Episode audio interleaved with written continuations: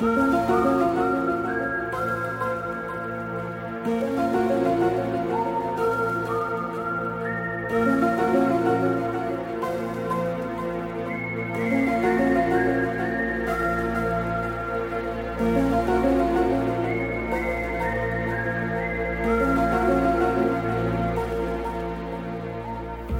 все! Я Киномен, и я посмотрел десятый сезон секретных материалов Криса Картера. Еще одну попытку канала Fox воскресить одну из своих классических драм для того, чтобы, во-первых, э, сыграть на ностальгии фанатов, а во-вторых, чтобы привлечь новых поклонников.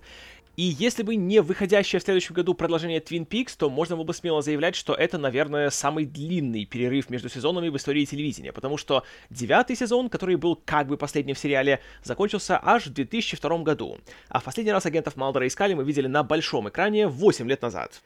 И если вы смотрели второй художественный фильм под названием «Хочу верить», то вы помните, что он получился не то чтобы очень хорошим. Равно как и все до одного проекты Криса Картера вне секретных материалов. Особенно его позорный пилот для Амазона под названием «После», который был выпущен, по-моему, два или три года назад.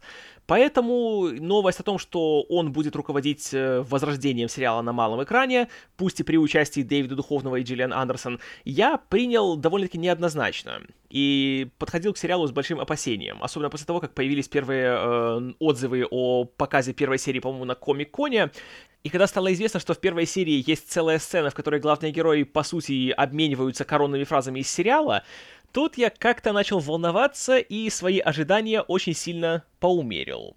И, как показал, собственно, просмотр этих шести серий, правильно сделал, потому что получилось, по большей части, позорно. Сезон можно поделить на две половины. Есть три серии, которые развивают мифологию сериала, а есть три, которые стоят особняком и рассказывают изолированные истории. Собственно, как и было в оригинальном сериале. И проблема вся в том, что в этот раз контраст между мифологическими сериалами и изолированными настолько сильный, что в ряде моментов и вовсе начинаешь задумываться, а действительно ли так был хороший оригинальный сериал и почему ты так по нему сходил с ума в 90-х? Потому что когда начинается переписывание мифологии в очередной раз, уже на протяжении 9 сезонов того сериала ее столько раз э, перечеркивали и дополняли, и запутывали, и завязывали на узел, что я не представляю, кем нужно быть, чтобы во всем этом разобраться и при этом верить в то, что это все имеет какой-то смысл. Но Крис Картер явно такой человек, потому что он все еще заявляет в интервью, что нет, ну что, вся мифология имеет еще какой смысл, и все линии очень логично переплетаются, и в итоге все как раз очень хорошо держится.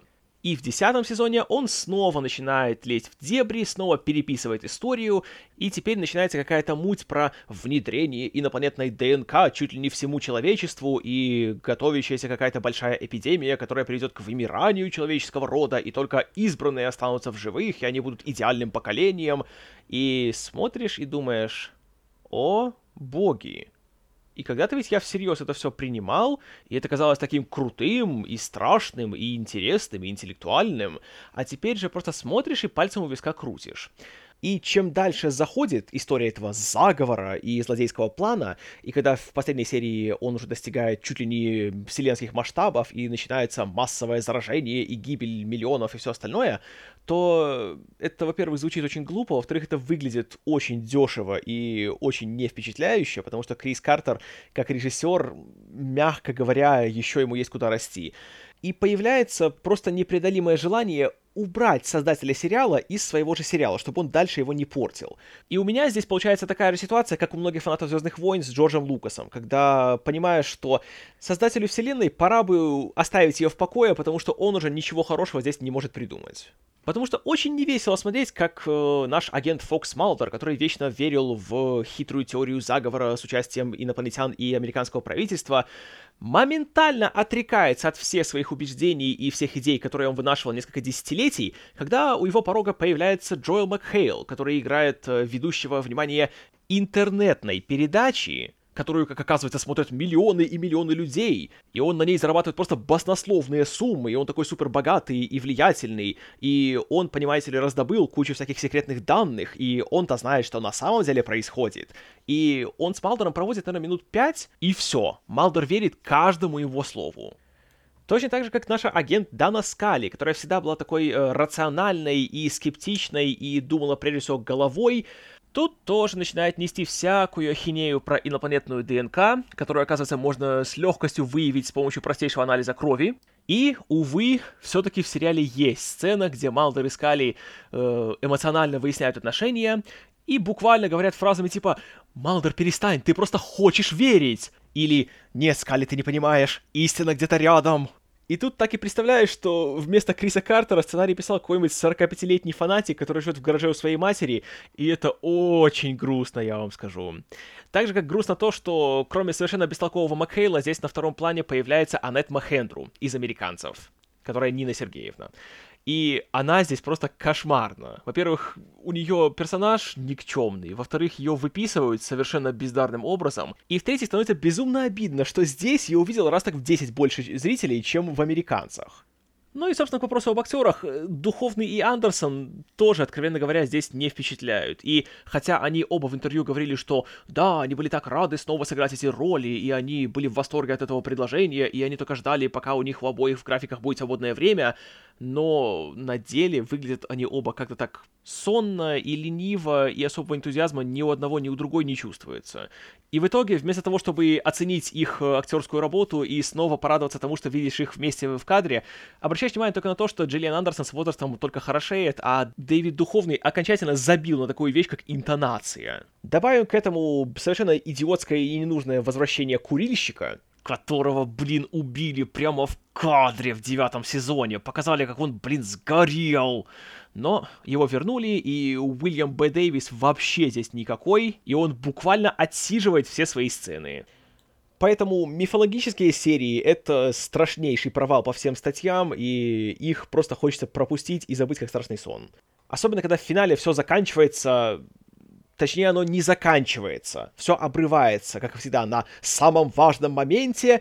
И вот это, знаете, просто бессовестно, потому что когда снимался этот сезон, не было даже и разговоров о том, что будет какое-то еще продолжение. Сам факт того, что сняли эти шесть серий, это уже своего рода чудо и аномалия. Но нет. Крис Картер решил, что концовки это для лохов, поэтому он все просто оборвал, причем максимально возмутительным способом.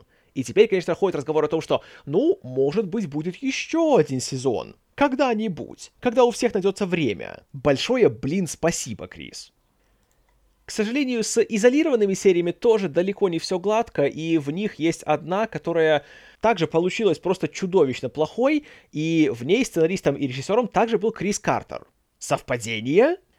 И мало того, что это в целом комедийная серия, которая рассказывает нам о террористах-смертниках, и начинается со сцены, в которой один как раз такой человек берет и подрывает себя в людном месте. Понимаете, он террорист. И он себя взрывает. Крис Картер, слушай, ты комедийный гений. Но если эта моментальная классика вас никак не развеселила, то, конечно, вам понравится прекрасная сцена, где Малдор принимает галлюциногены, и у него случается большой трип, где он почему-то оказывается в большом ковбойском баре, где он выплясывает на танцполе, и выплясывает с нескрываемой неловкостью на лице, а потом сидит за столом вместе с одинокими стрелками и Скиннером, а потом с каменным лицом смотрит на выплясывающих юных девиц в шортах. Я думал, что ничего более дурацкого и позорного, чем Californication в карьере Дэвида Духовного не будет. Я неправильно думал. И в итоге есть только один луч света в этом сезоне, и это серия, которую снял и написал Дэрин Морган. Сценарист, который в оригинальном сериале отвечал за самые вычурные, необычные и из ряда вон выходящие серии. И здесь получилось тоже так. Серия эта называется «Малдер и Скали встречают монстра-оборотня», и повествует она о том, как они отправляются в какое-то захолустье, где предположительно есть какой-то монстр, который нападает на людей, и э, вскоре становится понятно, что, возможно, это большой волк-оборотень. Но, конечно же, в лучших традициях Моргана э, классический сюжет переворачивается с ног на голову и выворачивается наизнанку. И тут, э, кроме того, что Духовный и Андерсон наконец-то хоть что-то играют, и у них на лице написано, что им это даже нравится. А, тут еще есть хорошие гостевые появления от Кумейла Нанджани и от Риса Дарби. Последний вообще прекрасен, особенно под конец серии, когда ему уделяется больше внимания, и когда ему дают э, побольше поговорить, а не только полицействовать в кадре. И это, конечно же, великолепно. И серия в итоге получается не только очень смешной и изобретательной, но и при этом еще и даже, я бы сказал, немножко философской. И как и лучшие примеры фантастики и ужасов и фэнтези, она использует что-то совершенно безумное, немыслимое и фантастическое, чтобы взглянуть под другим углом на, собственно, обычную человеческую жизнь и показать всю ее абсурдность. И в этом плане получилось, конечно, прекрасно, и хотя бы на эти 45 минут вернулось э, то чувство, которое было в 90-е, когда я смотрел сериал в первый раз, и когда это все было чем-то новым, и ты понимал, что такого ты еще никогда не видел. И уже за это, конечно же, спасибо, и благодаря этой серии я не полностью жалею, что потратил свою жизнь на просмотр этого сезона. Но если продолжение все-таки и будет, то, конечно, очень хотелось бы, чтобы в нем вообще не было мифологии. Просто сделайте подборку изолированных отдельных серий, где есть Малдер, есть Скали, есть Скиннер, и они просто проводят время вместе, и мы наслаждаемся тем, как эти герои, которых мы так любим, просто они вместе, они общаются, они что-то делают вместе, они работают, они обмениваются своими остроумными репликами, и просто происходит что-то или забавное, или страшное, или любопытное, и не надо все доводить до того, что мы решаем судьбу всей планеты. И внезапно Малдер, который весь сериал был просто офисным работником, который работает головой, но по части бегания и стрельбы ничего из себя не представляет, тут вдруг у него включается режим Джейсона Борна. Ну давайте вот так не будем делать, потому что это просто глупо. И это противоречит всему, что делало оригинальный сериал таким уникальным и так выделяло его на фоне всех остальных. Но, конечно же, Крис Картер так не думает. И ну его. Что касается рекомендаций, то весь сезон я не рекомендую ни при каких обстоятельствах. Даже если чувство ностальгии вас разрывает на части, не делайте этого, только пожалеете.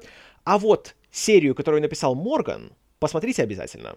Она занимает 45 минут, она никак не привязана к остальным событиям сезона, поэтому ее можно смело посмотреть в изоляции и не портить себе впечатление. Вот моя рекомендация. Спасибо за внимание, с вами был Киномен. You tell my heart, my